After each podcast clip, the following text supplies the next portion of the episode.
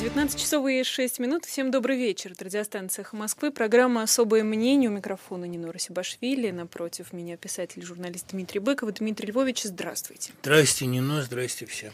Идет трансляция на YouTube-канале «Эхо Москвы». Вы можете прислать свои вопросы в чат или посредством смс-сообщений на номер плюс семь девять восемь пять девятьсот семьдесят сорок пять сорок пять. Э, Дмитрий Львович, на место в Рио э, губернатора Хабаровского края вчера назначили Михаила Дегтярева который не учился, не жил, не работал в этом Хабаровском крае. А по... Не руководил никогда, насколько ну, я знаю, ничем. Да. Это правда. А, как вам кажется, надолго ли хватит терпения оскорбленного народа?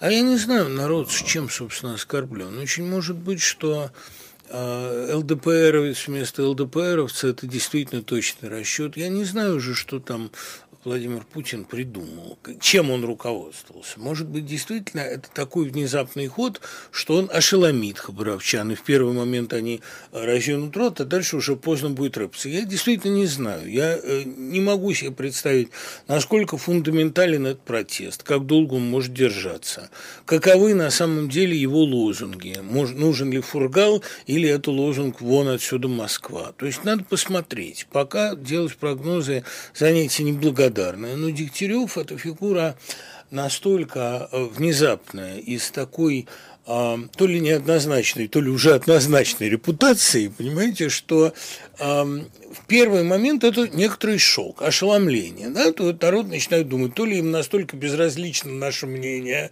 значит, они знают, что за нами никто не стоит, то ли, может быть, Дегтярев гений, который как-то вот никак себя до этого не проявил. Это шок, как всегда. А на время после шоковое, видимо, они успеют прийти в себя и что-то придумать. Посмотрим, как это будет. Дмитрий Львович, вы сказали, что, возможно, хабаровчане как-то растеряются, но они не растерялись, они уже сегодня пришли к зданию администрации совершенно точными лозунгами. Дегтярев э, домой, Путина в отставку. А вдруг он вот выйдет и что-нибудь такое в ЛДПРовском духе им скажет, после чего они поймут, что он абсолютно свой. Это непредсказуемо. Понимаете, ведь ЛДПР – это такая партия, она как черт из табакерки выскакивает всегда, когда партия власти не в состоянии удержать лидерство. И она на этот момент всегда готова. 93 год я помню слишком хорошо. Вы еще тогда не жили, а я уже смотрел выборы по телевизору. И очень хорошо помню, как Корякин сказал «Россия, ты удивила меня, вот что-то типа того. Думаю, что и здесь. А Дегтярев – это действительно такой трикстер, он может что-то сказать. Ну, человек, предлагавший запретить хождение доллара, удивительный человек. Вот возьмет и что-то такое скажет, после чего глуповцы, как мы знаем, придут в крайнее изумление. Я вовсе хабаровчан так не называю, хочу подчеркнуть, что глуповцы – это персонаж Салтыкова-Щедрина. Он так метафорически изобразил население придут, действительно, он им что-то скажет, и вдруг они почувствуют, что это их, что он им нужен. Такое вполне возможно. Если этот протест более глубокий, более, так сказать, онтологический, тогда, онтологический, подчеркиваю, тогда все может получиться иначе. Но сейчас давать прогнозы совершенно безнадежное занятие. Давайте тогда проанализируем то, что уже произошло. Я имею в виду вот эти многодневные акции э, протеста, когда люди буквально по расписанию очень так осмысленно, очень вежливо выходят, выражают выражают свой протест. Это такой русский бунт у нас сейчас в России? Видите ли, после очень многих публикаций о Фургале у меня возникает э, крайне сложное к нему отношение. То есть, с одной стороны, я прекрасно понимаю, что это народный, при этом деликатный, при этом мирный, при этом осмысленный протест. С другой стороны, Фургал не видится мне как-то сколько-нибудь рациональной альтернативой партии «Единая Россия». Ну, не видится. Ну, вот что хотите. Это я попытался уже об этом написать. «Волка на собак в помощь не зови». Но это, так сказать, было очень неоднозначно воспринято читателями, поэтому я не хотел бы эту мысль развивать. С одной стороны, надо поддерживать всякий протест протест. С другой стороны, есть такой протест, который в перспективе может привести к очень неприятным следствиям. Ну вот, с одной стороны, схемонах Сергей Романов в миру, значит, ныне разжалованный из схемонахов, он против Путина, но я не готов поддерживать такую оппозицию Путину, потому что это сопряжено еще с целым рядом вещей. У нас вообще в убывающем тренде все время такая ситуация, что кого бы мы ни предложили вместо, он оказывается хуже. Хуже быть может можно. Предела в этом смысле нет. А у нас есть вполне позитивная, вполне рациональная оппозиция Путину. Но можно ли такой оппозицией считать Фургал, я пока не понял. Я буду, разумеется, с интересом за этим следить. Но, с другой стороны, э, член ЛДПР с неоднозначной очень позицией, которого любят в крае, но кого только не любят в крае, как мы знаем по опыту. Схемонах Сергий тоже пользуется огромной популярностью Николая Романов. Это э, еще раз говорит о том, что надо очень внимательно присматриваться. Мне какой-то недальновидной кажется позиция поддерживать любой протест. Разумеется, сейчас некоторое количество наших слушателей, частью проплаченных, частью бесплатных, напишет «Быков слился», «Быков не тот после Уфы», «Быков после выздоровления продался». Хочу сказать, что мне нет что продавать. Самолет за мной оплачивала новая газета. А ей я продался давно и совершенно бескорыстно.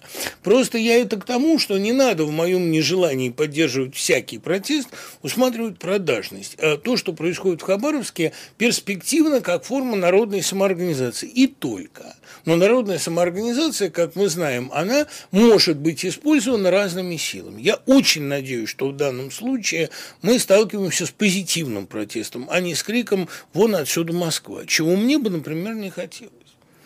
А, вы сейчас вспомнили э, и Сергия, и Фургала назвали. А как так получается, что именно такие люди попадают в герои?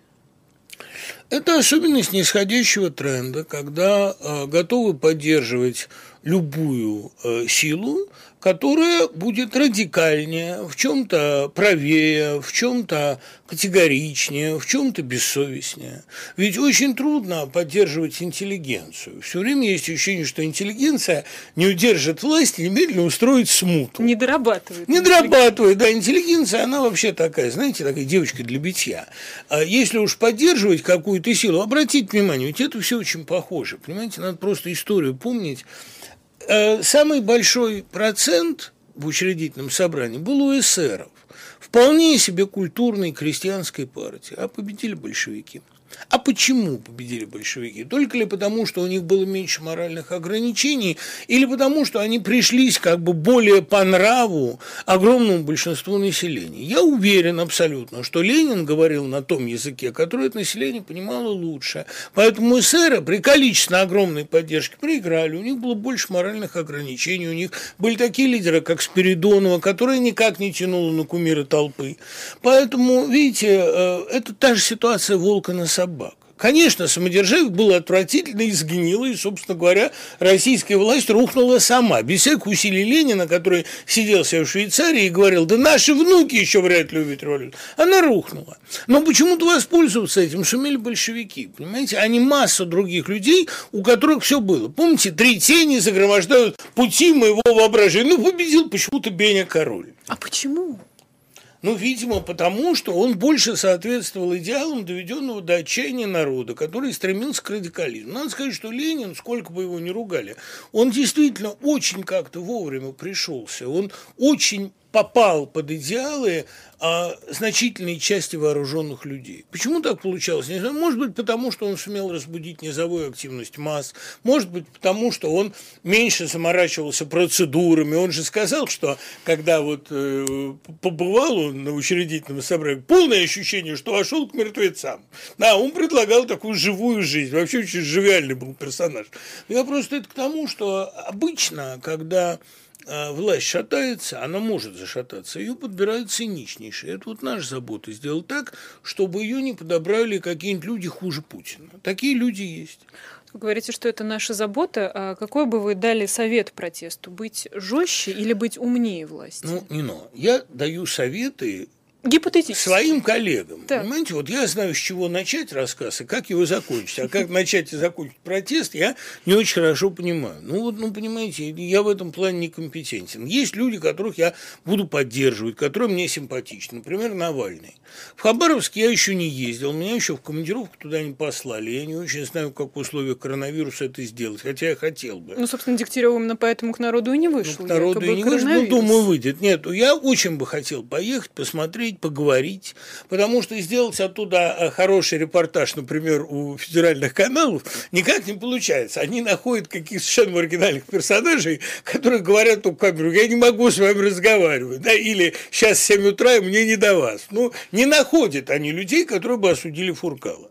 А я бы поехал, посмотрел. Мне вот действительно интересно, какой это протест и что в его основе. Действительно ли это э, оскорбленное народное чувство, или, может быть, это симпатия к действительно хорошему губернатору, не знаю, надо поехать поглядеть. Ну, у вас такой чисто исследовательский интерес.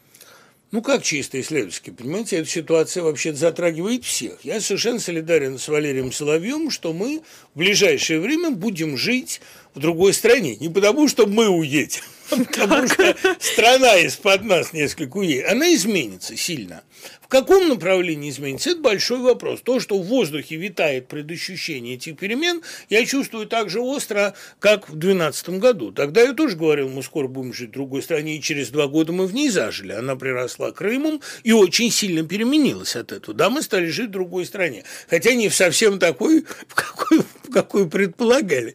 Это все к тому, что, э, понимаете, бойтесь ваших желаний, они осуществляются. Мы действительно можем оказаться в другой стране. Но какой она будет, вот это будет определяться сейчас. И я далеко не все силы, которые жаждут перемен, я, к сожалению, могу признать аутентично своими. А вот в той новой России, в которой мы окажемся, э, будет иметь хоть какое-то значение новая конституция и итоги плебисцита? Или это два совершенно не связанных друг с другом события? Вот это было и прошло, и сейчас будет что-то С большой долей вероятности нет, не будут иметь. Это будет, ну, будет нужен другой плебисцит и, вероятно, эм, другие поправки. Кстати говоря, не факт, что эта новая Россия будет уже не путинской. Путин вполне может успеть возглавить и этот тренд. Э, это у него всегда очень хорошо получалось. Ведь, собственно, а протестный тренд был очень силен в 11-12 годах. Путин его возглавил и превратил в антилиберальный. Да, мы не хотим жить в такой России. Да, мы будем жить в другой России, в России не либеральной, в России воюющей, в России осажденной крепости. Но не хотели жить в, в той России, да, в условно либеральной, хотя она либеральной не была никогда. Но вот вы не хотите жить, скажем так, в прежней России, вы будете жить в другой. С 2014 года она, безусловно, другая, вы же не будете с этим спорить. Просто на, на, на нашем самоощущении это очень отразилось. Воздух другой в стране. А действительно, так, они постарались сделать так, чтобы у всех все оппозиции земля горела под ногами, чтобы любое слово вызывало э, возможные там толкования, призывы, упреки и так далее. Да, мы живем в новой стране, но радоваться этому как не приходится. Поэтому здесь надо очень внимательно смотреть.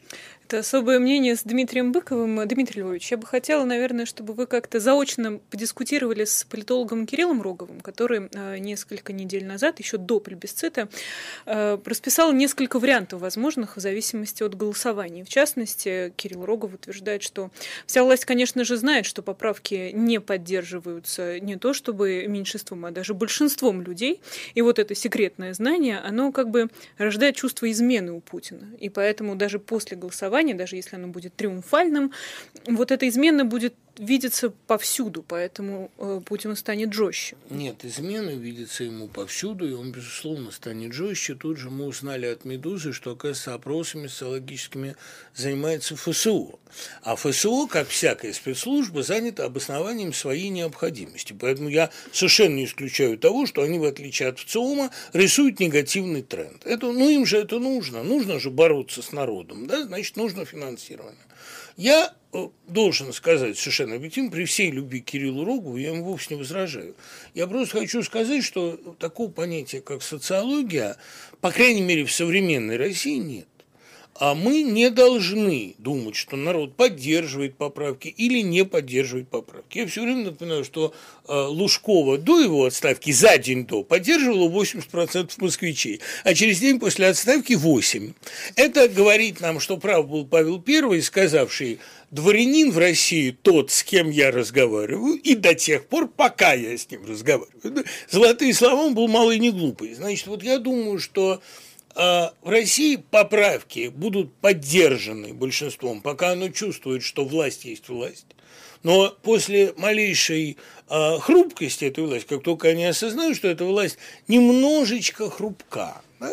Немедленно количество этих... Ну, слушайте, ну вы вспомните, как в 13 году все праздновали 300-летие Дома Романовых. Весь народ в едином порыве. А три года спустя вот как-то это так неожиданно получается, да?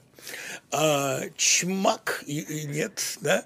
Поэтому есть такое предчувствие сильное, что никакая социология современная не будет играть роли уже там месяца через два-три. Это не значит, что власть станет более хрупкой, это значит, что появятся новые тренды. Либо власть усилится, покажет всем кулак, начнутся расстрелы, там, не дай бог, конечно, или какие-то другие меры, или там закроют окончательно границы, тогда власть будет поддержана 99% населения. А первое время. Потом, возможно, нет. Либо э, власть сделает каких-нибудь пару глупостей самоубийственных, и тогда э, совсем другие будут цифры. Я просто хочу сказать, что большинство опрашиваемых мнения не имеют.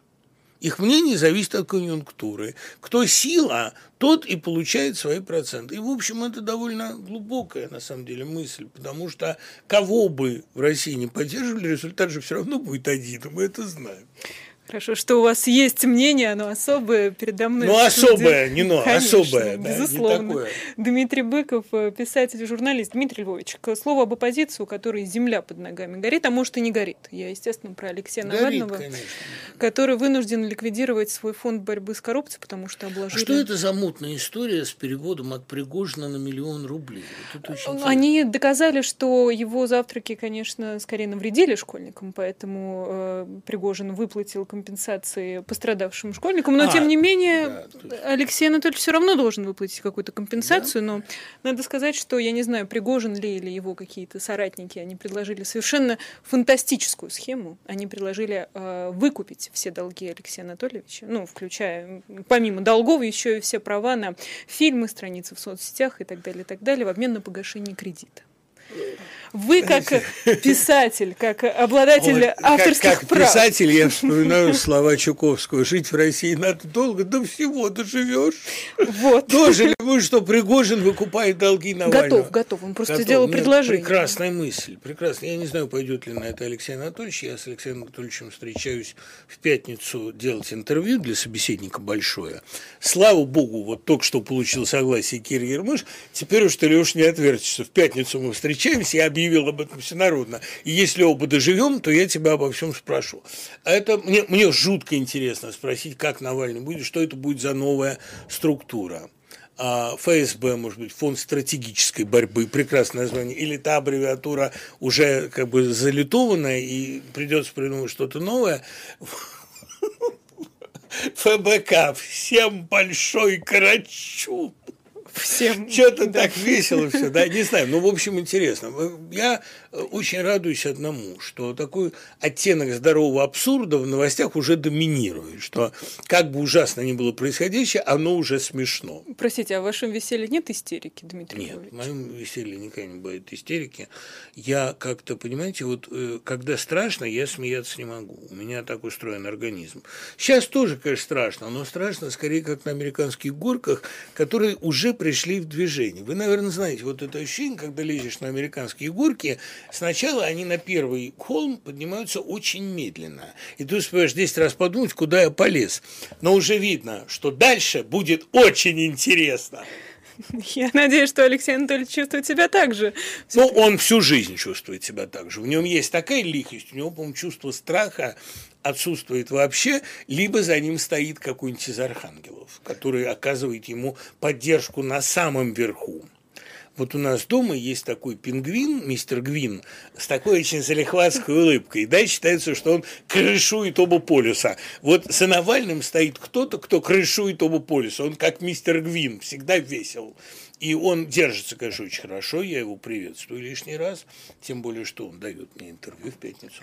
Но эм, я не знаю, как он перерегистрирует ФБК. Надеюсь, Нет, что там будет этого... новое юрлицо. Я надеюсь, что из этого получится грандиозный перформанс. А политик в России должен быть бесстрашным, да. Я вам скажу, вообще человек в идеале должен быть бесстрашным. Но э, вот страх, это, понимаете, как вот такой знаменатель у дроби. Он обесценивает все.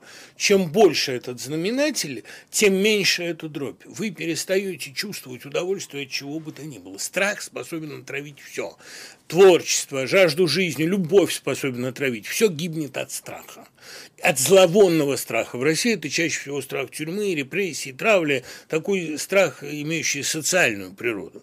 Но, э, конечно, лучше бы от него избавляться. Покойный Валерий Фрид мне говорил, самое умное, что я слышал в жизни, это крик лесорубов на лесоповале «Бойся!» А вот я бы сказал, не бойся. Это единственный совет, который я могу кому-либо дать, потому что, в сущности, ну, все уже произошло. Мы уже родились, мы уже обречены, мы родились здесь, значит, зачем-то мы нужны здесь. Э, не надо бояться, это очень дурное качество. Оно действительно убийственно. А как же все эти угрозы, которые буквально на каждом шагу, Дмитрий Львович? Не хочется, знаете, присесть а где-нибудь за а знаете, колонку, не но, не но, вот когда вы вот поживете с мое лет через, ну, там, началось. лет через 40, вы поймете, что э, когда они на каждом шагу, они себя уже компрометируют их слишком много. Мне страха не должно быть слишком много, он переходит в свою противоположность. Если бы Сталин пожил еще лет пять, ему бы начали смеяться в лицо, мне кажется. Потому что уже начались при нем лагерные восстания, восстания тех, кому терять нечего.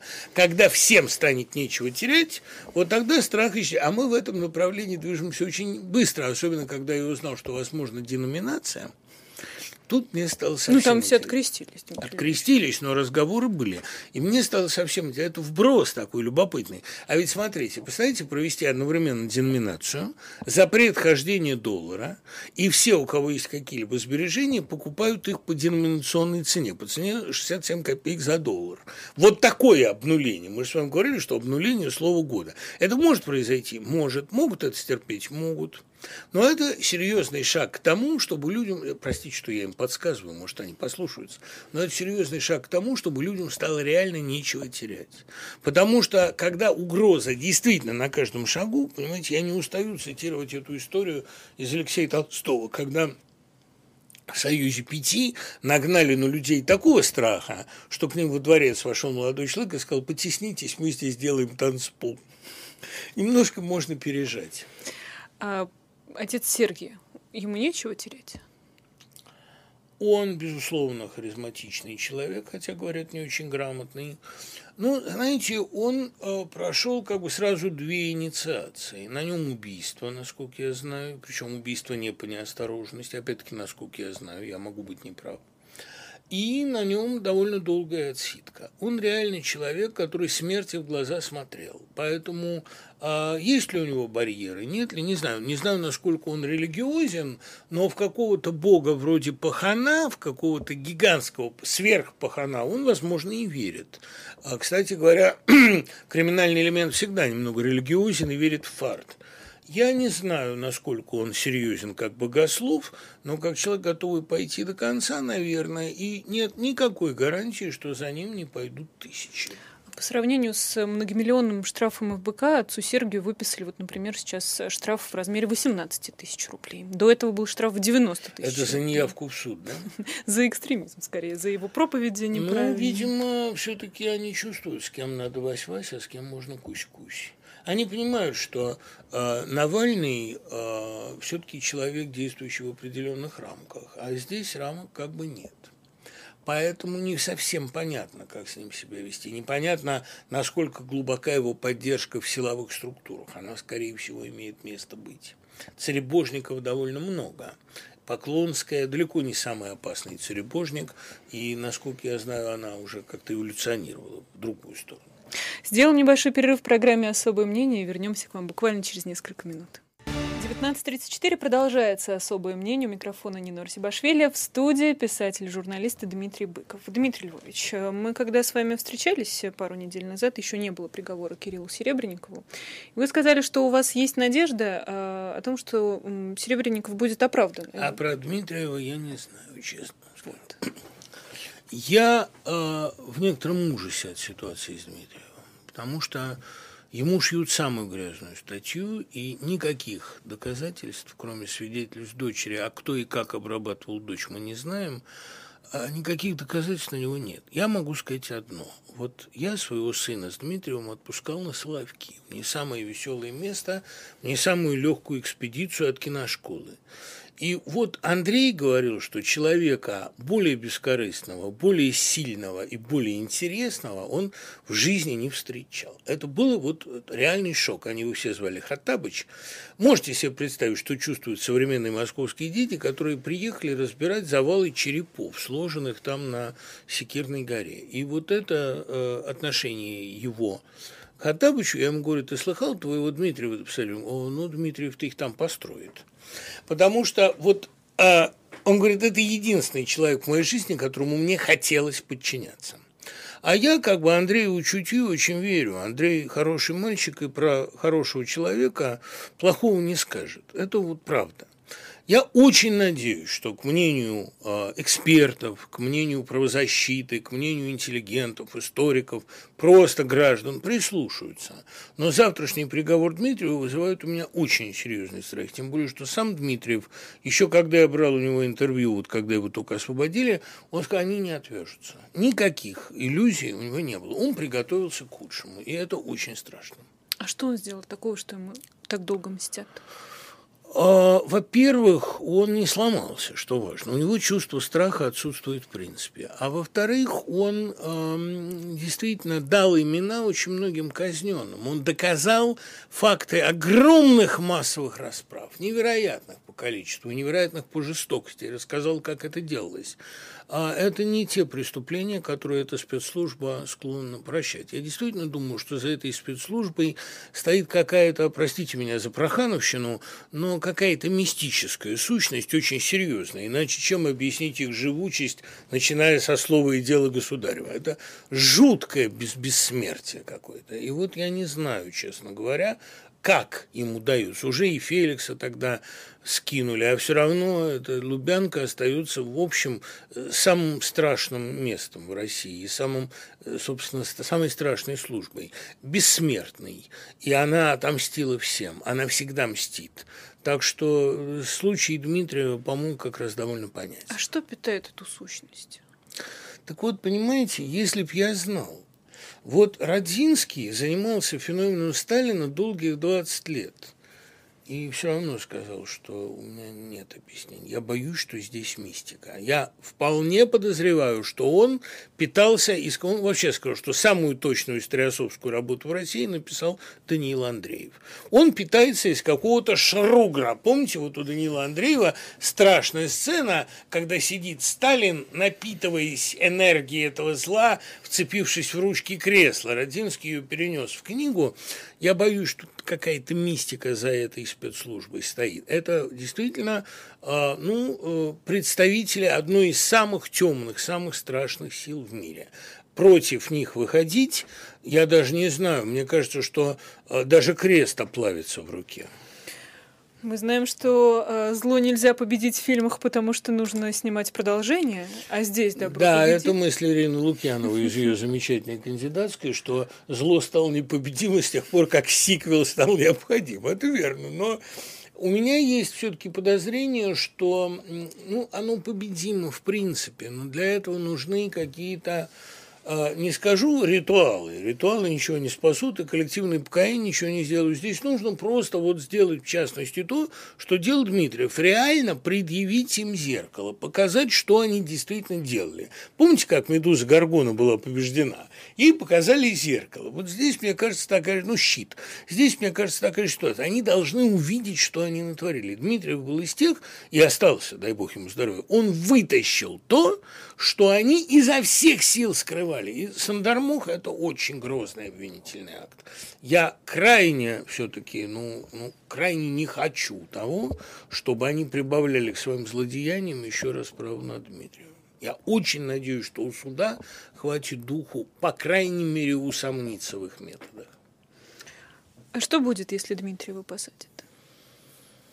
Сразу ничего не будет, а потом будет много. Я не знаю. Тут, видите, сажая Дмитриева, они кидают страшный упрек в адрес всех детей и всех родителей, которые с ним работали, а которые ему доверяли. Таких людей много. И я не могу сказать, что он очень популярен в Петрозаводске, но в России в целом он популярен, он авторитетный историк. А, и потом он тоже человек бесстрашный. понимаете? Вот я думаю, что сразу это могут и проглотить, но потом это может припомниться. Вопрос, выживет ли Дмитриев, он же не молод, и он в тюрьме долго. И в каком он состоянии, его здоровье, в каком виде, я не знаю. Но просто, понимаете, такое глумление, такое безнаказанное, такое вот наглое, как будто наверху действительно, э, знаете, такое отношение к общественному мнению, как было у Победоносцева. Там Победоносцеву кто-то сказал из оппонентов, а что же общественное мнение? Победоносцев ничего не сказал и только длинно сплюнул на пол.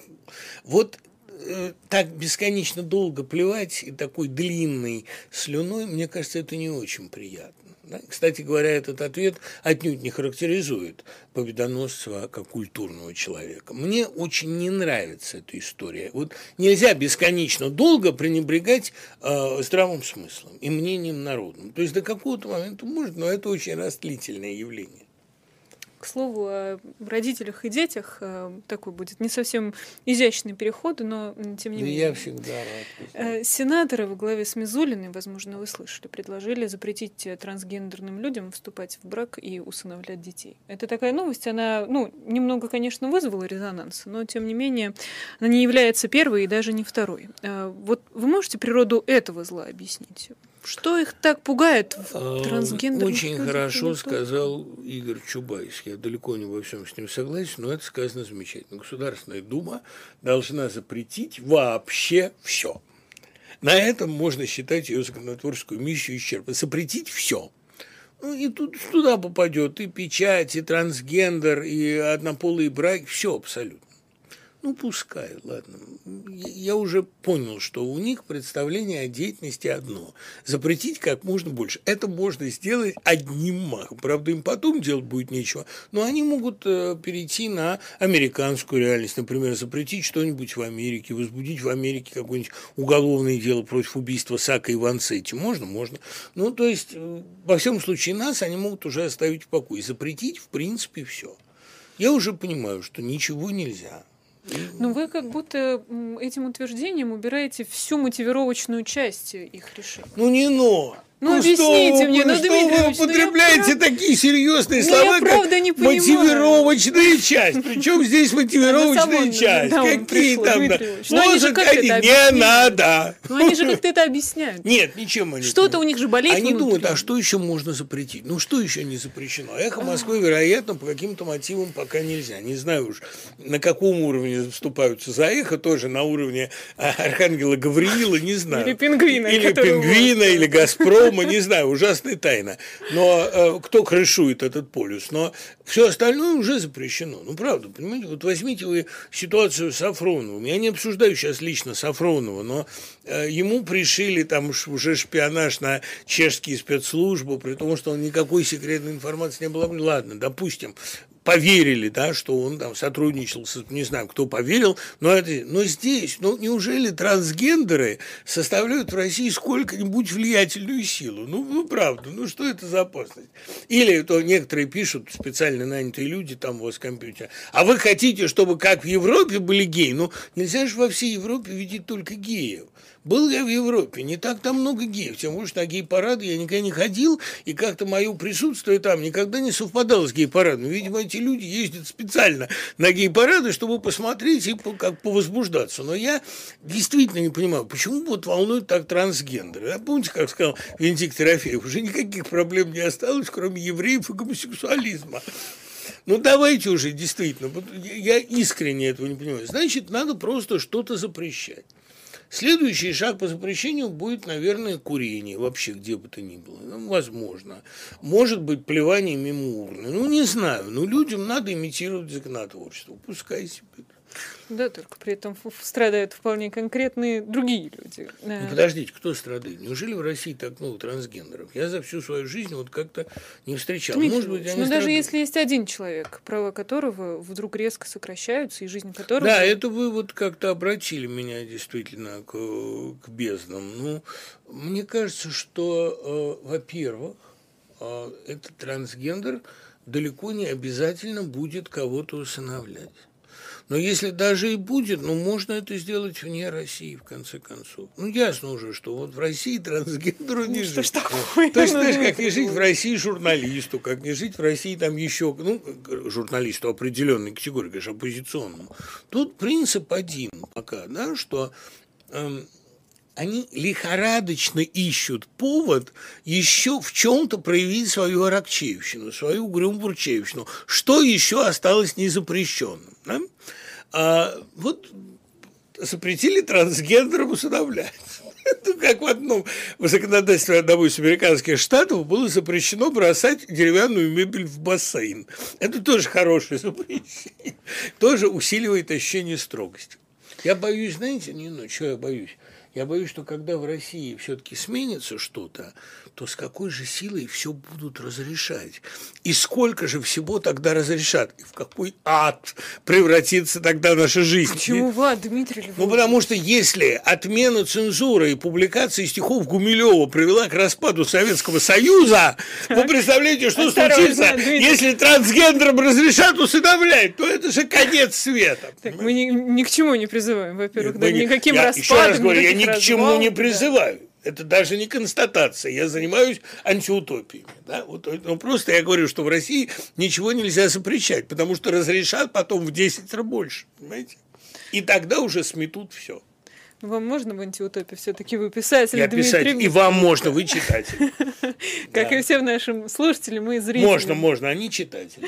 У нас э, буквально несколько минут нет, уже даже времени, даже минут не осталось. Надеюсь, вот что Дмитрия вас освободят. Так, мы увлеклись. Да, да. Uh, успею проанонсировать, что в 20 часов программа «В круге света», в 21 программа «Статус» и в 22 часа программа «Кейс». Всем говорю огромное спасибо и всего доброго. Пока.